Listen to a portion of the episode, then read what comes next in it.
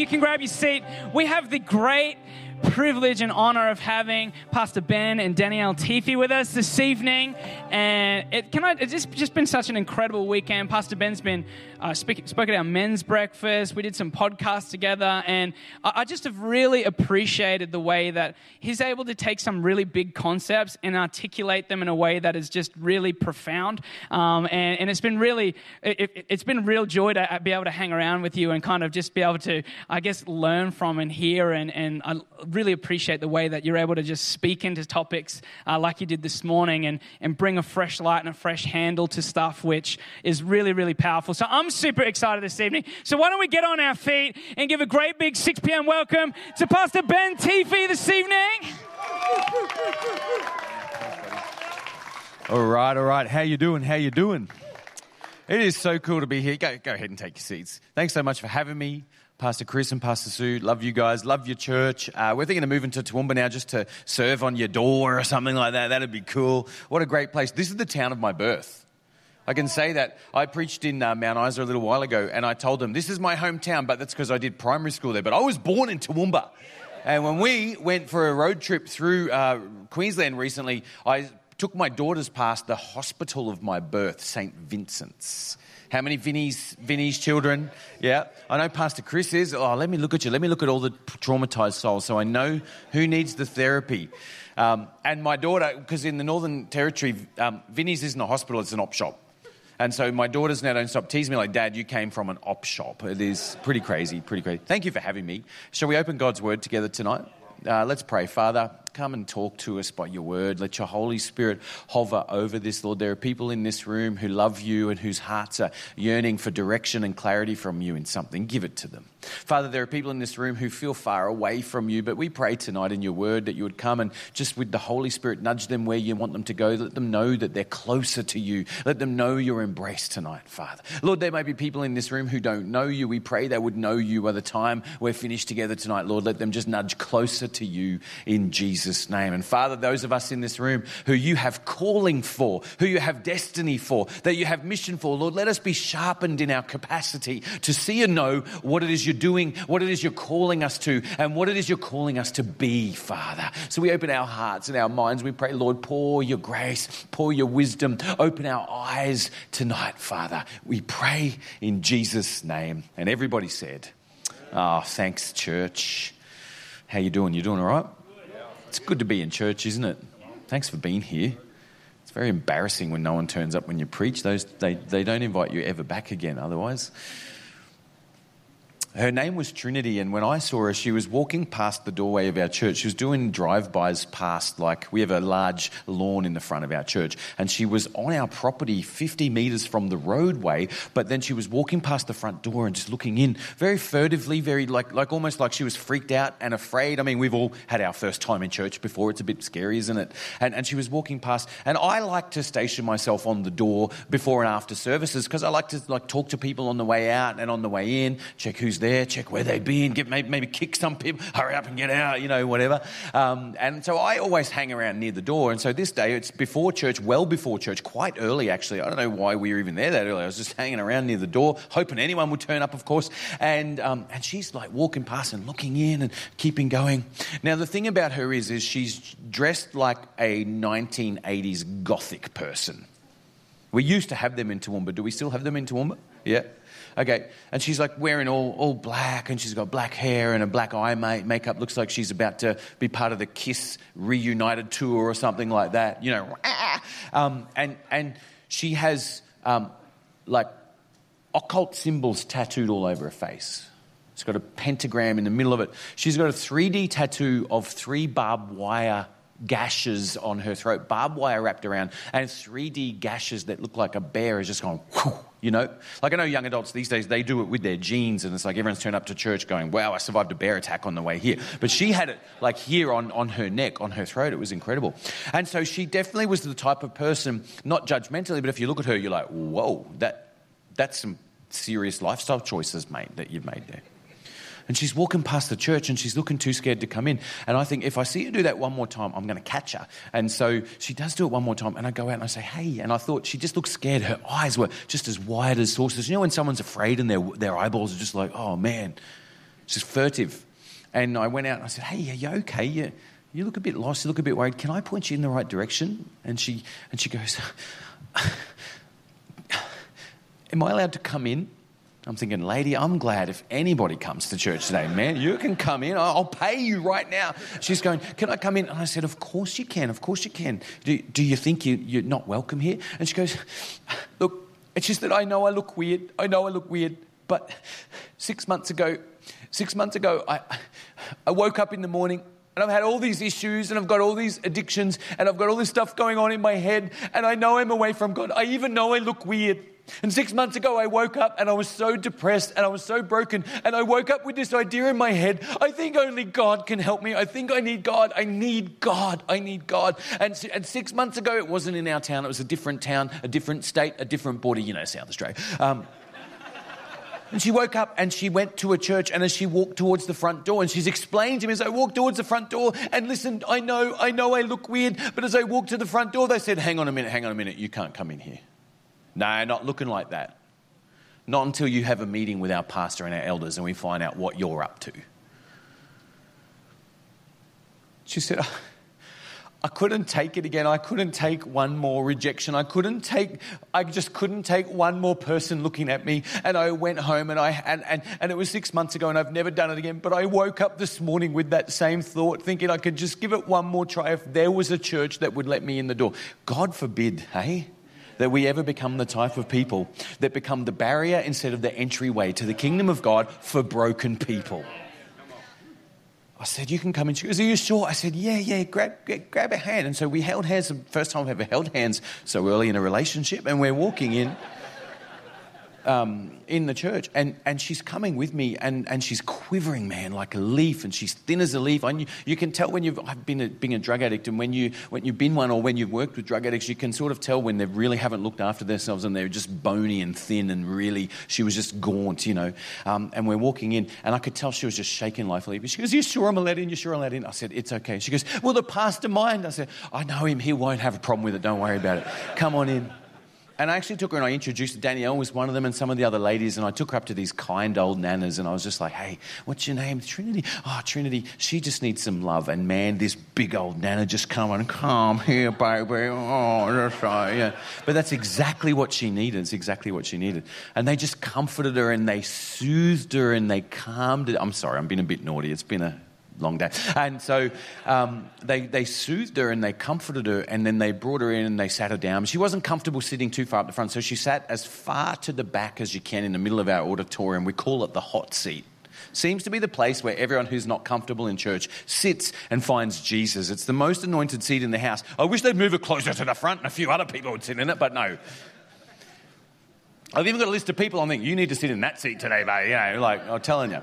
So she sits there, and then um, I, am preaching that day, and I get up to, to preach after the worship and everything, and I look back, and she's just wiping tears out of her eyes in the worship, which was incredible. And I get up to preach, and then she, she realizes that I'm preaching. She's like, and she got the joke finally. Well, it's, pretty, it's the only time anyone laughs at my jokes. And she gave her life to the Lord that day. And we ask people, hey, come on, man, wherever you're going to, wherever you're coming from, draw a line in the sand of your life, turn around, cross over that line, say, God of the universe, my answer is yes to the offer of life in the gospel. My answer is yes to Jesus' life. Let everything he's achieved and his resurrection and his death, let it be credited to me so I too can live a new life. And I'm coming to be your child, God. And I'm saying, hey, man, if you want to say yes to Jesus, they shoot your hand up in the air and I will include you in my prayer. And she stands up on her feet and she walks forward a meter because there's all this space in front of the hot seat. And she walks forward and she's like, like, yeah, mate, mate, that, can I do that? Can I? See, she didn't even know you're supposed to be embarrassed about altar calls in church. Like, that's how fresh she was. You know, you've got like the, the, the introvert backsliders going, yeah, pray for me, Pastor Ben, pray for me, you know. And, and she's like, yeah, mate, can I pray? And I'm like, yeah. And we lead her, we lead her in prayer. And even afterwards, like everybody's praying for her, and she cannot get enough prayer. She's bawling her eyes out, blubbering, all this sort of stuff. So she's just moved to our region. She's been a very vagrant, homeless, itinerant person on the run from the law, all sorts of crazy stuff going on in her life. Um, and she has this profound encounter with Jesus when she walks in the door of the church. It's incredible. We're blown away, and we've got people hooking up with her, discipling her, and like t- uh, t- bringing her on the journey. And you know, the thing is, we found found out is that she had severe delusional mental illnesses. Severely delusional ones, um, and, and had committed horrible crimes in other places where she was on the run from the law and done time in jail and all sorts of stuff. Um, and, and part of her process was going to see a psychiatrist to help her uh, work through everything that was going on within her.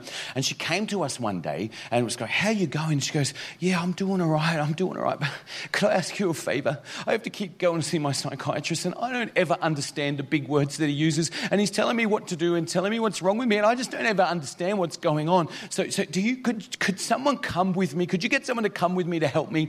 And my beautiful wife, Danielle's here. And, and uh, we said, well, Danielle might do it for you. I mean, she's pretty crazy. She'd fit in, you know. Um, and, and, and Danielle went with her and just helped her along. And people have surrounded her life, and there's all this care and there's all this nurture. And man, she hasn't had love and nurturing in her entire life, if you know her story.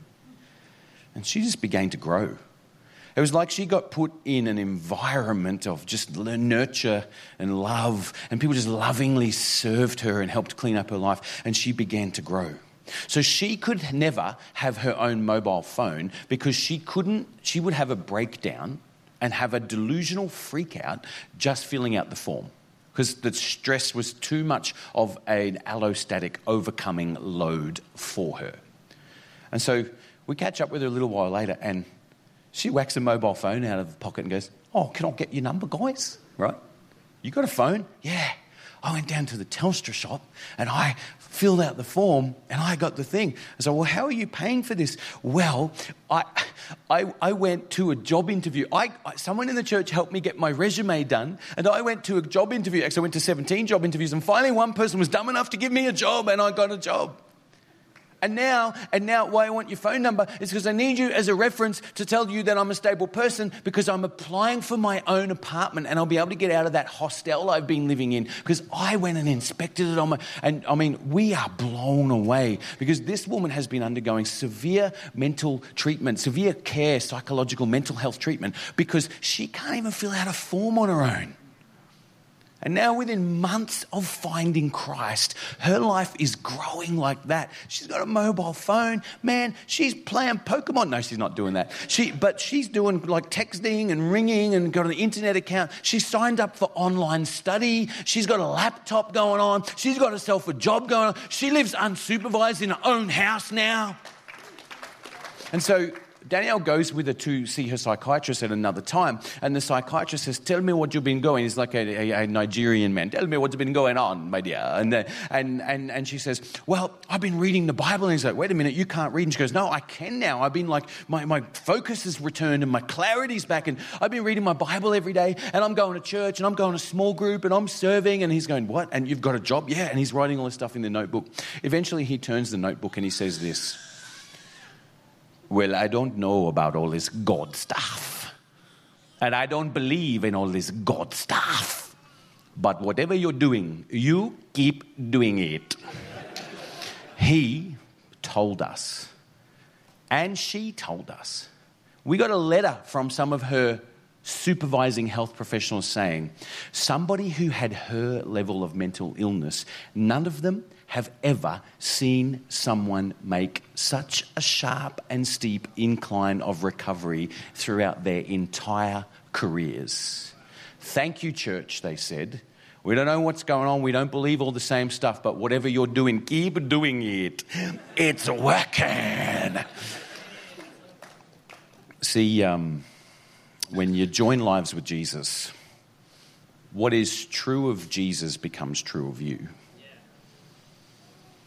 When Jesus is on the cross, he died on the cross a horrible, murderous, sacrificial death that the prophet Isaiah looked ahead 700 years into the future with his prophetic vision and said, It's not a tragic martyrdom or a murder. It is those things, but it's not just those things. What it is is a holy sacrifice. What it is is a sacred moment where the God of the universe comes down and intervenes and in one big breath, inhales all the sin and the shame and the death and the brokenness and the fracturedness of humanity into himself and wrestles it to the ground in his death and is buried with it in the tomb. Oh, but on the third day, he rises again, leaving all that stuff dead there, dead there and walks in newness of life. And Isaiah said, Surely by his stripes we are healed.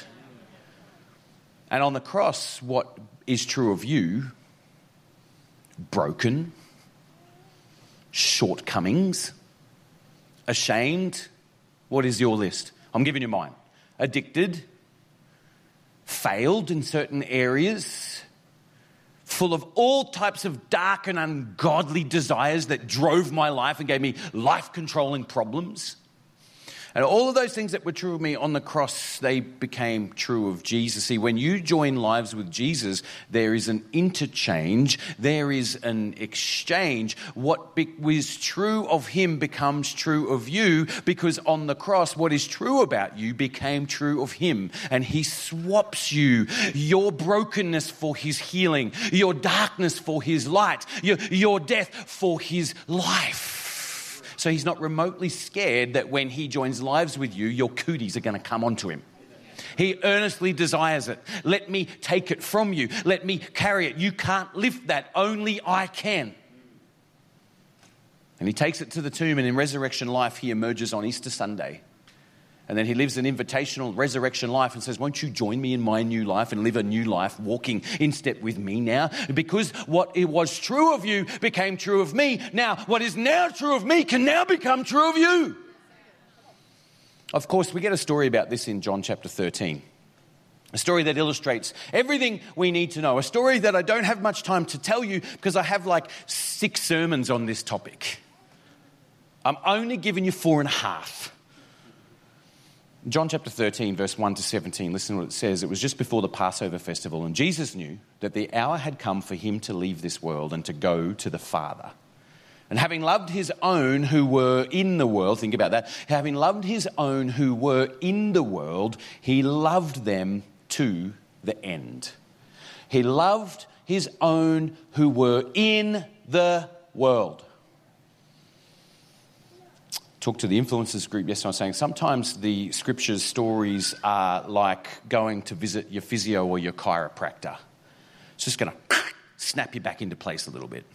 You're a bit out of shape, you're a bit, you know, wonky, and then John's going to give you a bit of bit of psychological and theological and literary chiro to snap you back to where you need to be. It's pretty good. Can be uncomfortable. But afterwards, if you internalize the message, of course, what happens is you go, well, that hurt at the time, but I'm walking now a little bit freer than I was before.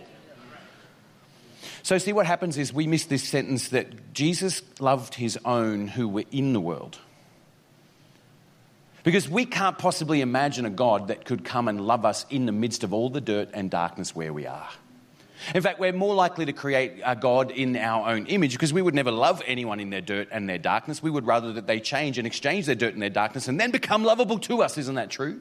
And because we're broken and dysfunctional like that, we project all of our brokenness and dysfunction onto God. And we imagine that, well, if I can't love anyone unless they get well first, then God couldn't love me unless I get well. And we live this life like cosmic orphans floating around on a little piece of space dust, fearing that really what we are is just little puppies jumping through divine hoops, hoping that God flicks us a little doggy treat if we sit at the right time like a good little boy or girl. Because we think God's like us. And God ain't like us. He ain't like us. He loved his own who were in the world. He didn't wait for them to leave. He didn't wait for them. Well, when you're more heavenly, then I can love you. When you're more heavenly, then I can join life. He loved his own who were in the world. He came into the world. In fact, John earlier will say, God so loved the world that he gave his only son because He doesn't wait for you to get somewhere better. He doesn't wait for you to get to a better place. He doesn't wait for you to get to a better spot. He doesn't wait for you to become holier. He doesn't wait for you to be, change your behavior. He just gets you where you are. You're in the world. You're in a, in a steaming pile of bovine manure of a world and a bloodstream of humanity with your own issues smeared all over your face. And He loves you right there. He loves you right there. He doesn't stop and witness, oh, I love you. I'll send you a telegram. He enters into it. He loved his own who were in the world. Listen, he loved his own who were in the world and he loved them to the end. Everybody say to the end. Verse 2. The evening meal was in progress. And the devil had already prompted Judas, we heard about that, son of Simon Iscariot, to betray Jesus. And Jesus knew that the Father had put all things in his power.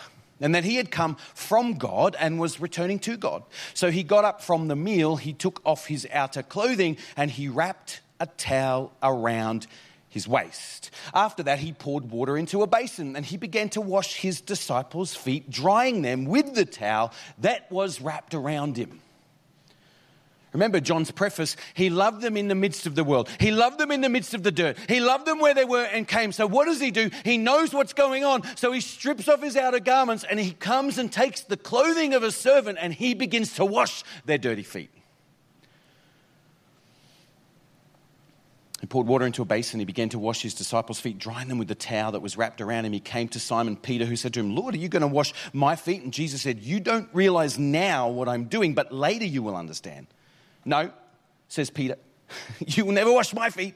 And Jesus answered, Unless I wash you, you have no part with me. Then, Lord, Simon Peter replied, Hey, don't you feel better about yourself when you read about Simon? Like knucklehead, always making the wrong stuff. And it's like, ah, that's you and me right there. Like if God was a dance party, you and I, we got two left feet when we rock up, you know? No, then, Lord, Simon says, not just my feet, but my hands and my head as well.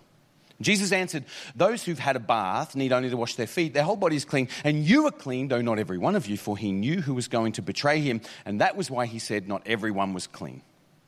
When he finished washing their feet, he put on his clothes. He returned to his place. Do you understand what I've done for you? He asked them. You call me teacher and Lord, and rightly so, for that is what I am.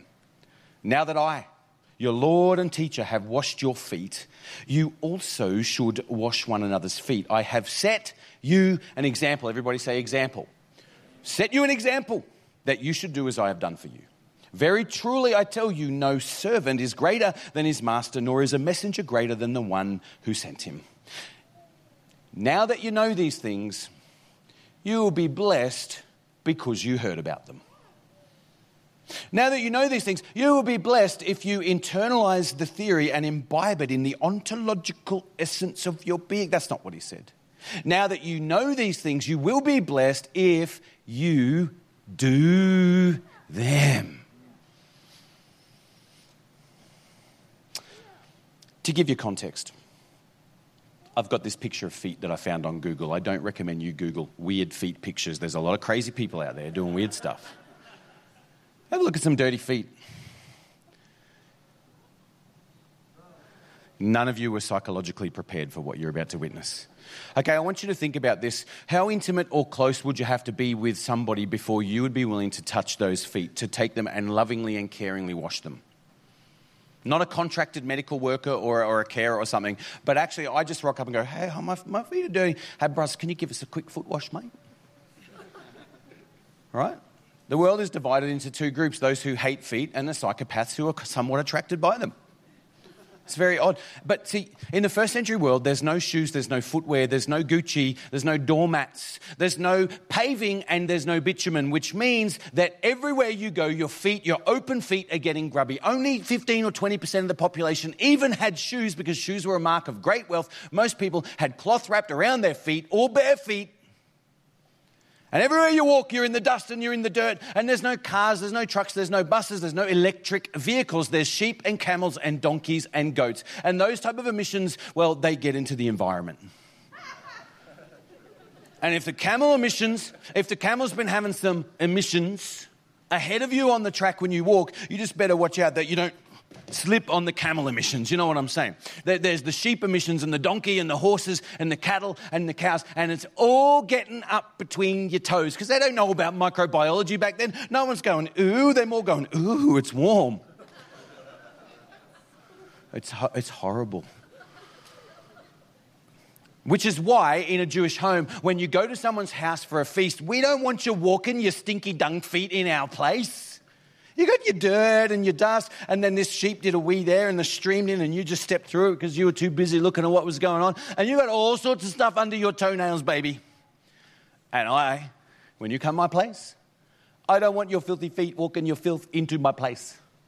So, at the door in a Jewish home, you would be met with someone who has a bucket that looks a bit like this, if we could put that up, please. And the, the bucket would be filled with well, You can see it's porcelain, it's heavy. The slave would bring it and they would clunk it down, and you put your foot on the footrest, and then the slave who is wrapped in the towel, usually someone of very low status, because it's a horrible job. So you give it to like a woman or a, or a, young child. The people, I'm not saying now, back then, the people of the lowest status in the room, which would, don't hate me. I didn't write history, guys. Jesus died to change it. The lowest status person, women were often seen as low status. The slave, the youngest one, it's quite possible in John's gospel, he as the youngest was the one who was supposed to do this job.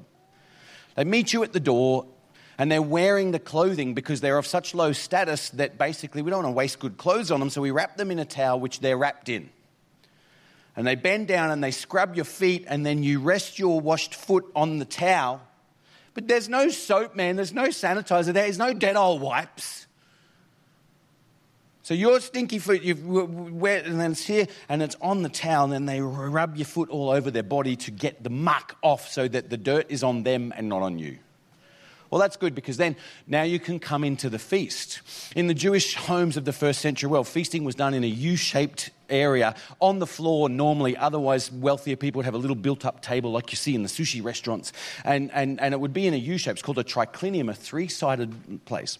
And everyone would come in, and often you see this in the Bible. You see the uh, stories about dining in Scripture that, that they were reclining at the table. Jesus was reclining at the table. And what they would do is they would all come and they would recline around this table, and the food would be placed in the middle. And what you do is you'd lie on the ground on cushions or palm leaves or something, and you'd lie on the floor, and you'd rest on one arm, and with the other arm, you'd reach over and grab your bread and your lamb and pass the bread and wine and all this sort of stuff. Okay? So, you, and I, we're at our feast with Jesus and we're top and tailing all in the thing. Now, praise God you had your feet washed when you came in because as we're topping and tailing around the triclinium, man, your, your, your little piggies are right up in my grill.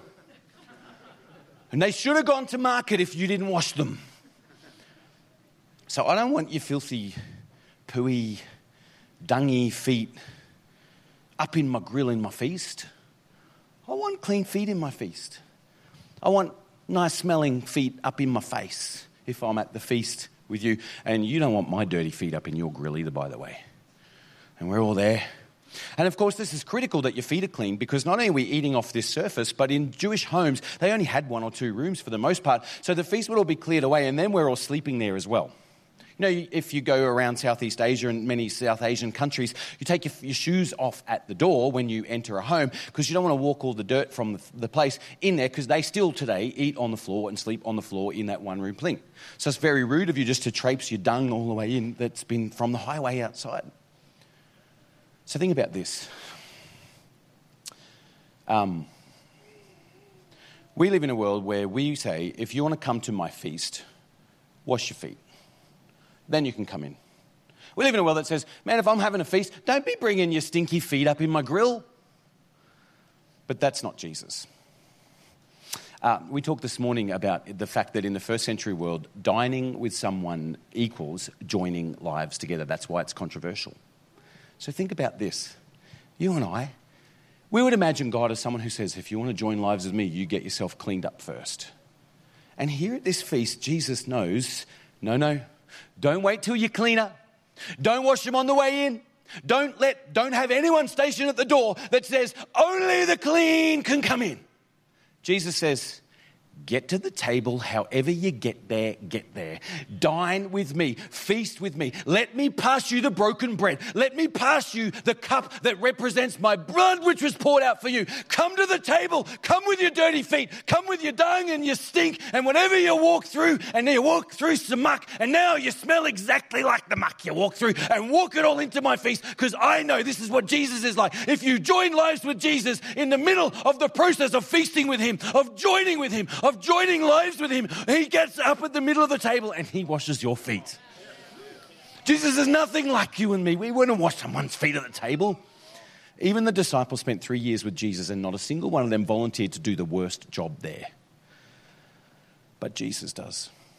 He says, Come to the table, dirt and all. Don't wait till you're clean before you come. Come and I'll clean you up. And see, now you understand what happened to Trinity. She traipses in her filthy feet, stinking out the place with what's going on in her life. And God's people offer her sacred hospitality in the form of a hug, in the form of a warm welcome, in the form of a bread and wine, in the form of worship, in the form of the preaching of the gospel, in the form of a smile, in the form of a welcome, in the form of someone willing to study God's word with you, in the form of someone willing to help you learn how you fill out a form, in the form of someone showing you how to do a resume, in the form of someone encouraging you with a coffee when you're down at your worst, in the form of someone coming to your psych appointment with you. And little did she know that what she'd really done, she had stumbled accidentally onto a feast with her filthy feet and she sat down at the table. And at some time, as she feasted with the people of God, King Jesus, the suffering Savior, washed the filth right off her feet. And I reckon we should have sat around with her and gone, Oh, that smells like daisies, Trinity. I have six sermons on this passage. Here's the first one Jesus transforms people by joining lives with them. I'm not going to preach that one. Here's the second one. The second one is this when you know certain things, you live a certain way. When you truly know your authority, your source, your destination, and your purpose, you will serve others. John's clear. He opens up the story. Jesus knew what was going on. He knew he came from God. He knew he was going to God. Then what happens? So then he got up, took off his outer garment, and he served. Only the whole serve. Broken people refuse to serve because broken people are self absorbed. But what happens when we come into Christ is we get a fundamental wholeness which starts to produce in us an impulse we must cooperate with, which is the impulse to help others get clean feet. I'm not going to preach that sermon. Here's the third one. The towel is a picture of the cross. Jesus comes clothed in the towel, and the dirt on your feet becomes the dirt on his body. And the next day, he is going to the cross. I'm not going to preach that sermon. Here's the next one the pattern.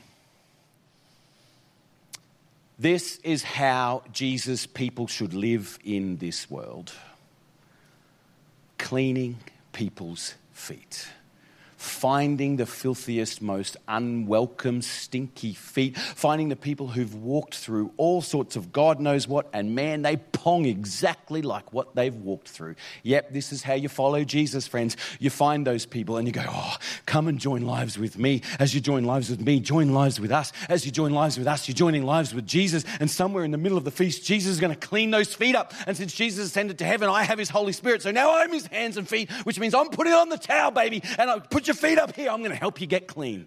We're not those that stand at the door and turn people away. But I'm not going to preach that sermon.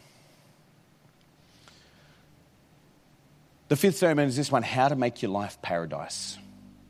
Jesus said, If you know these things, you will be blessed if you do them. That word blessed is the Greek word makarios. Makarios means paradise. And that's why it's translated as blessed. It's like, man, your life would be paradise if you did. Now that you know these things, your life will be paradise if you do it. Imagine what a heaven on earth life we'd lead if we all follow Jesus in the fine art of helping the filthy feeted get clean instead of pointing the finger in judgment and rejection. But I'm not going to preach that message. Here's number six, and this is today's sermon. John says, having loved his own who were in the world, he now loved them to the very end. Everybody say end. In the Greek language, the word end is the word telos. I think we have a slide that might say that. Telos. Telos is a philosophical word, it's a very significant word. And if you just read the English translation of John's story, he loved them to the end. You might think, he loved them to the end of his ministry. He, he loved them to the end till he died. He loved them till the end of the meal. But John is saying something deeper. He's saying he loved them to the telos. And telos in Greek is the philosophical word for goal. Not just any goal, like I scored a goal in soccer or I've got a goal to like lose five kilos so my children stop calling me fat boy. Um, you know, no, not those goals. The ultimate goal, the telos. Telos is the ultimate philosophical purpose. The reason something exists, not a mini goal, a macro goal. Why does this exist? Why is it come into being? What's it for? I'm holding a microphone in my hand. It's, it's telos, its goal is to amplify my voice. There's a clock up on the back wall counting down. It's telos, its goal is so I shut up soon. Sitting on a chair, its telos, its goal is to hold you up in a relatively comfortable posture so you can enjoy church together. Telos, the ultimate goal. Listen to what John says. This is what Jesus does when he does this wonderful foot washing act, because this reveals exactly who God is and this reveals exactly who Jesus is. He came into this broken dunghill world and he feasted with people with filthy feet. They had no idea how they stunk out the place when they walked in. Everything they walked through followed them in, and they left traces of it everywhere. We're like that, aren't we? Having loved them, he now loved them to the goal. He loved them to the goal. And there's the sense that this action of Jesus points towards his action on the cross and his resurrection. How does God get you where He wants you to go. He stoops and He serves and He suffers and He sacrifices to love you to your telos, to love you to your goal. Some of us imagine God as a dictator of North Korea pointing an AK 40 in your head. I said, go or a manipulator. Oh, am I going to make you do what you're going to do? Hubble, bubble, boil, and trouble. Or a grumpy Gandalf in the sky with a cricket bat waiting to thump you every time you do something wrong. Don't step out of line, God's going to get you. He feasts with people because that says, let's join lives together. In the midst of the feast, he gets up and he says, You have no idea what I'm doing now, but you will understand later. Unless I'm the one that washes you, you can never get clean. You cannot do it yourself. No one else can do it for you. Jesus is the only one that can remove the stink from your feet of everything you've ever walked through. And John says, he loved them in the midst of everything, in the midst of that world. And He loved them to their telos. He, he, he loved them to the goal. Just imagine the softness and imagine the intimacy of John showing us the Jesus posture. If after tonight you ask me, well, Pastor Ben, practice what you preach, we're all lining up and you can wash our feet, I'll have an appointment. But if I have to do it, let's say you steal my car keys and I have no choice. How, how I'm still learning to be like Jesus is if I have to wash those feet, actually wash. Um, it's going to be icky. My wife's in the room, so I have to be careful about what I say, but she is not good at back massages. And she has a strategy, and the strategy is well, if I do it well, you'll want me to do it all the time, so I'll just make you regret it every time and you'll stop asking. So when she gives, I love her, she's got many great strengths, but this is not one. Just pray for her. Pray that she'd grow tender hands.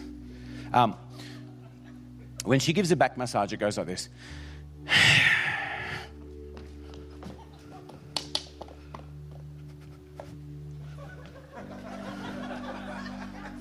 Um, look, she's got other skills. It's, it's done a little bit begrudgingly. It's like, I'll do it, but I don't want to do it. Why are you making me do Why are you making, why are you being so mean and make me touch your gorgeous body? I don't know. And we could imagine that Jesus, when he deals with our dirt, is a little bit like that. That it's done, okay, I'll do it. I'll, okay, fine. Come into the kingdom, you repent of your sins. Okay, fine. I died for everybody. What? I'll shut my eyes and you can sneak on through as well. We imagine sometimes a reluctant God smelling our stink and a reluctant God getting involved. But John says if you had to spy, if you could get the webcam footage from what Jesus did that night, and he said nothing until Peter engaged him, he silently washes their feet. And John said he does it so tenderly, he does it so graciously, he does it so lovingly that the only conclusion John could do as the witness that had rested his head on the chest of Jesus just before this happened is now what he did is he showed them he loved them to to the end. This was an act of love, not an act of toleration, not an act of, not even disgust, like clean yourself up. It was an act of love. Let me serve you. Let me give to you. Let me minister to you. Man, you wait till you feel how clean feet feel, baby. You're going to love it. You wait till that lotion in the water kicks in. You wait till you feel the softness of the towel on my body, man. I'm going to clean you up. And this is an act of love. It's an act of love. It's not an act of, it's not disgust. And, and he, he loves you to the goal. He loves you to the goal. Everything in God is nurturing and loving and giving and serving and sacrificing. And when He wants you to go somewhere, the only posture that we have revealed to us in the face of Jesus Christ is an act of love that looks a whole lot like, let's get you cleaned up. Let's get you dirt. Take, I'm, I'm, I'm taking it upon myself. I'm not sending you away, go clean up. I, I'm, I'm taking it upon me.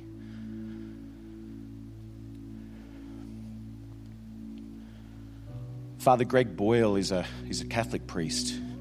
He works in South Central LA, the strongest gang area in LA. He has a, a rehab program for gang members.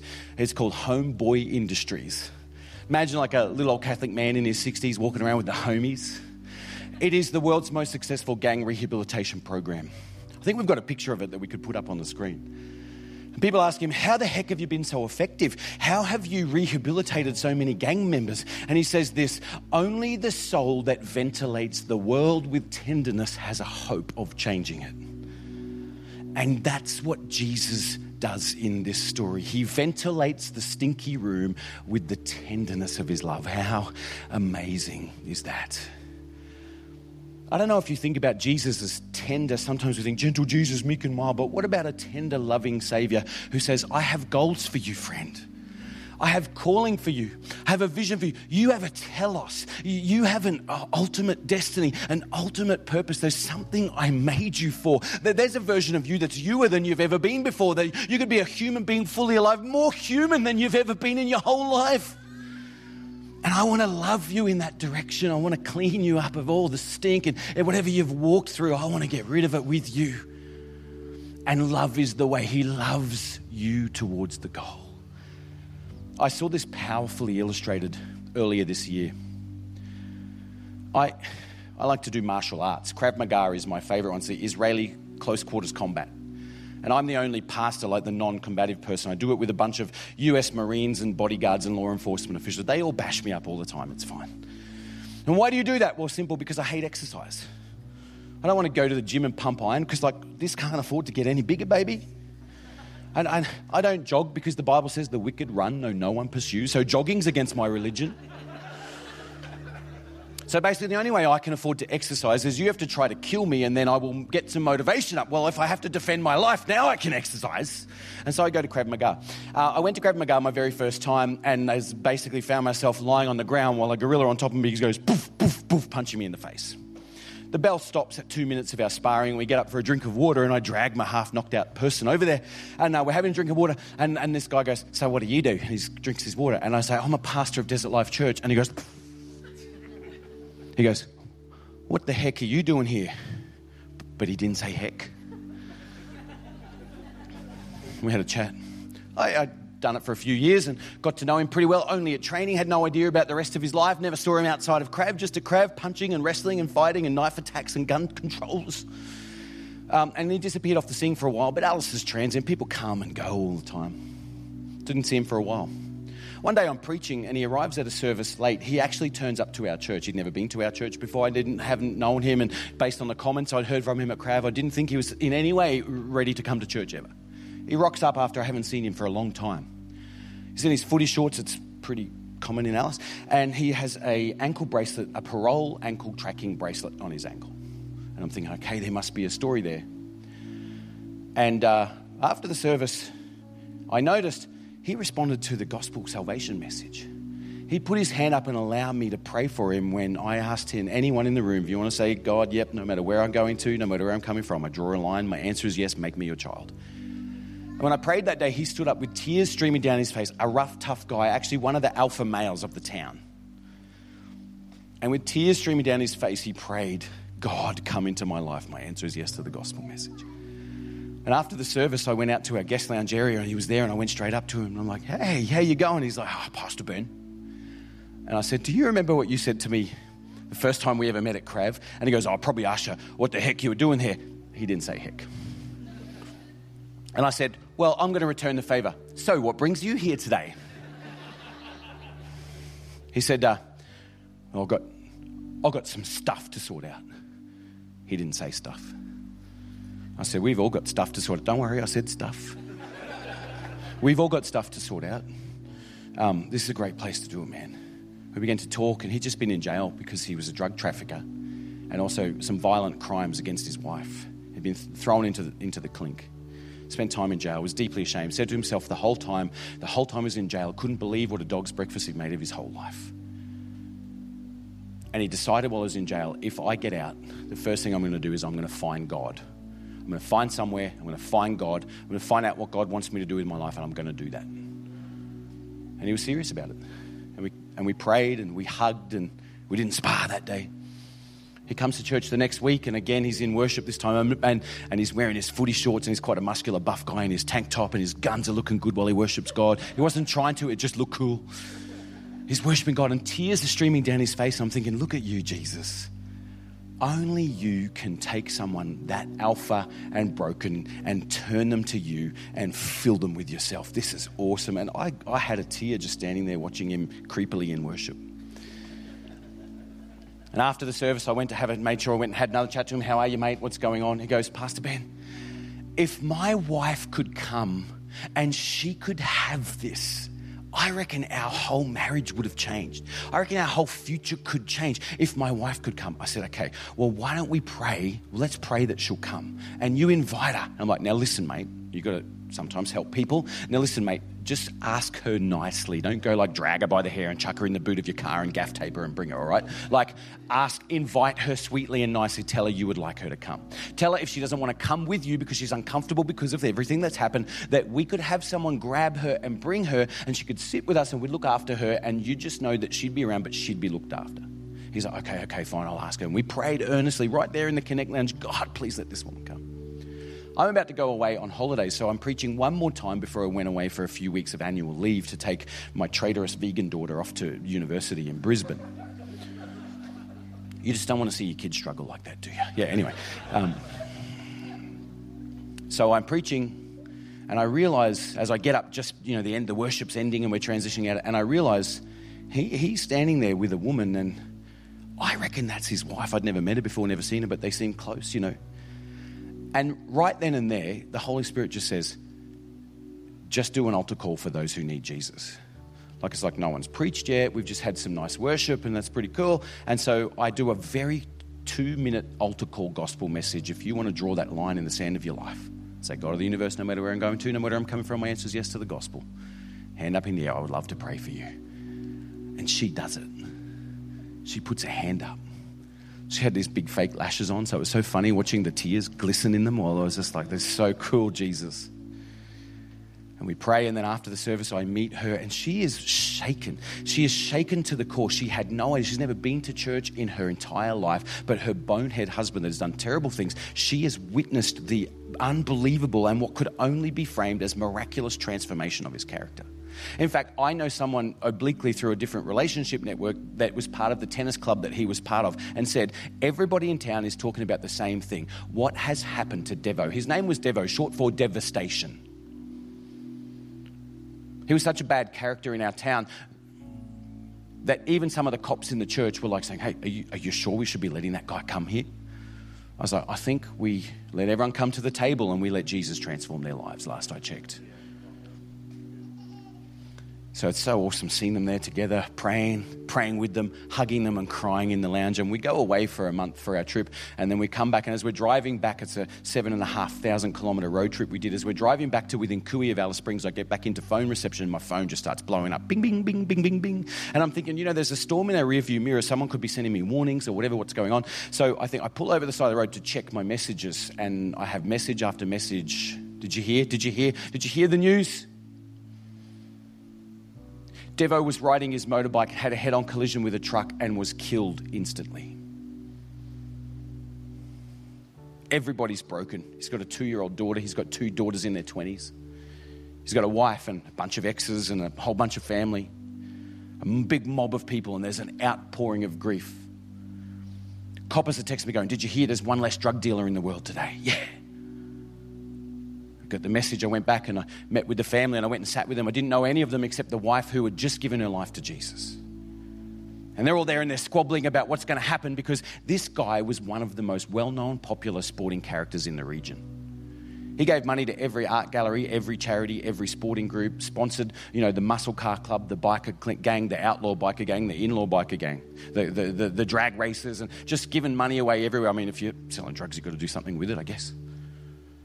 And they know there are thousands of people turning up to this funeral. What the heck are we going to do? And I get the message from his wife, Pastor Ben. I know we don't know each other very well, but in the last weeks of his life, life with him was heaven on earth. I just know he would have wanted you to do the funeral. Would you come and talk to us? And I rock up to the family, and they're already fighting. They're all half drunk, straight bottle of Bundy rums getting passed around. And while we're meeting, they're all swigging it. I, I could, didn't do it. And we're talking, and then they're also going, We don't want a religious service. No, what's a pastor doing here? We don't want a religious service. And there's an, a, a fight breaking out about the proceedings. And there's a fight breaking out about, well, where are we going to have it? Because there's thousands of people that are going to come. There's no building, not even a church or anything in our town that's going to accommodate those people. We end up having to have it in a wide open field so that the thousands of people there could be accommodated. And there's all this fight and all this discussion. And, and his, his, his little wife, she's this, this tiny crossfitter. And, and, and, and at one point, she stands up and she bangs the table and she goes, Righto, listen, you mob. I've been to that church. And I lived with Devo in the last weeks of his life. And the stuff this guy says, she didn't say stuff. The stuff this guy says, it gets inside you and it gets inside you and it changes you. And this is what I want, and this is what he would have wanted.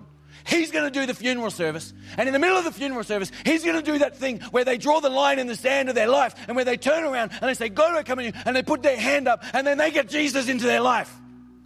And everybody's just staring at it. Even I was staring. I was going, You, you go, girlfriend. She's the boss, man. They all, okay, whatever. She turns, she said, Pastor Ben, would you do the funeral service? I know everyone's going to be in grief, and you should, you should hear about the wild people we hang out with. But could you do it and could you share about Jesus like you did that day I put my hand up and it changed our lives? I went to this funeral and there were thousands of people there. Every footy team, every sporting team, every motorcycle, car, drag race club in town. And they're all there, and there's an outpouring of grief. People wheeling their Yeti Eskies up right in the middle, right in front of me. The family swigging out of straight bottles of rum and passing it down the aisle. People drinking tinnies and, and people passing around bourbon and people vaping right there. And everyone just an outpouring of grief. And no one has the tools and the skills to cope with this horrible loss of someone they were very close to. And just before me, his mother spoke. And she said, He was a heck of a child. And she did not say heck she talked about how bad he'd been his whole life. It was my turn to get up and preach. And I got up and said, told them the story I told you. The first time I met Devo, he was on top of me, punching me in the face, and he said, What the heck are you doing here? He didn't say heck. I did. And he came to church. He said, I've got some stuff to sort out. And that time, I hope you'll forgive me, I didn't say stuff. It was in quotations, you know. Told them what he said. And he sorted his stuff out because he drew a line in the sand of his life and he said this to the God of the universe that offers us all a transformed future. God of the universe, no matter where I've been going to, no matter where I'm coming from, today my answer is yes. My answer is yes to the offer of life in Jesus. Yes to the gospel message. Yes to the great exchange that what is true of Jesus could become true of me, but what's been true of me could be all projected onto the cross of Jesus. My answer is yes, God.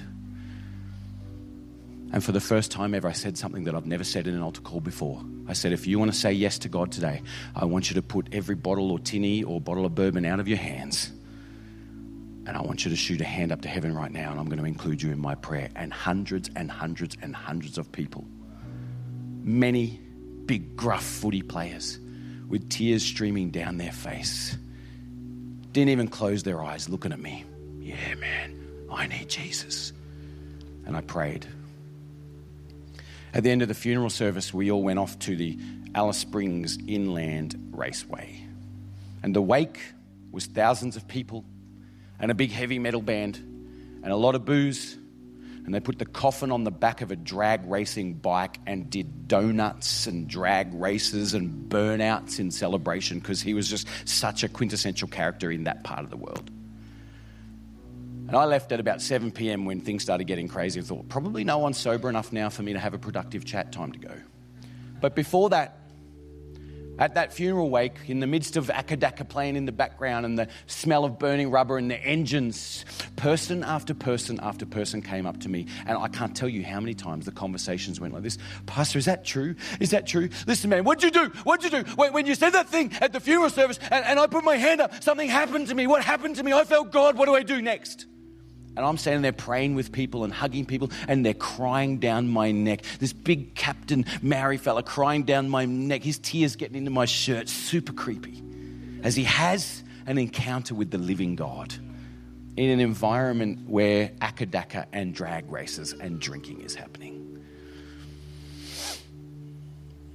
As a result of that, I have had wide open doorways of opportunity with so many community groups in town. The outlaw biker gang said, Could you be our chaplain? I was like, I'm not allowed to do that by law, but you can come see me at the office one on one. And uh, even though I grew up in a house with three sisters and now have three daughters and a beautiful wife, and I'm probably better at telling you whether a floral arrangement is good or a cello is in tune, I just want you to know I'm a big deal now. Because uh, you, my friends, are looking at the chaplain of the Alice Springs Drag Club. and just in case you don't know what that means, that's like cars and rubber, not like wearing women's clothing and stuff like that, okay? The gospel is open. But you know, someone's got to be able to put up with some dirt, man.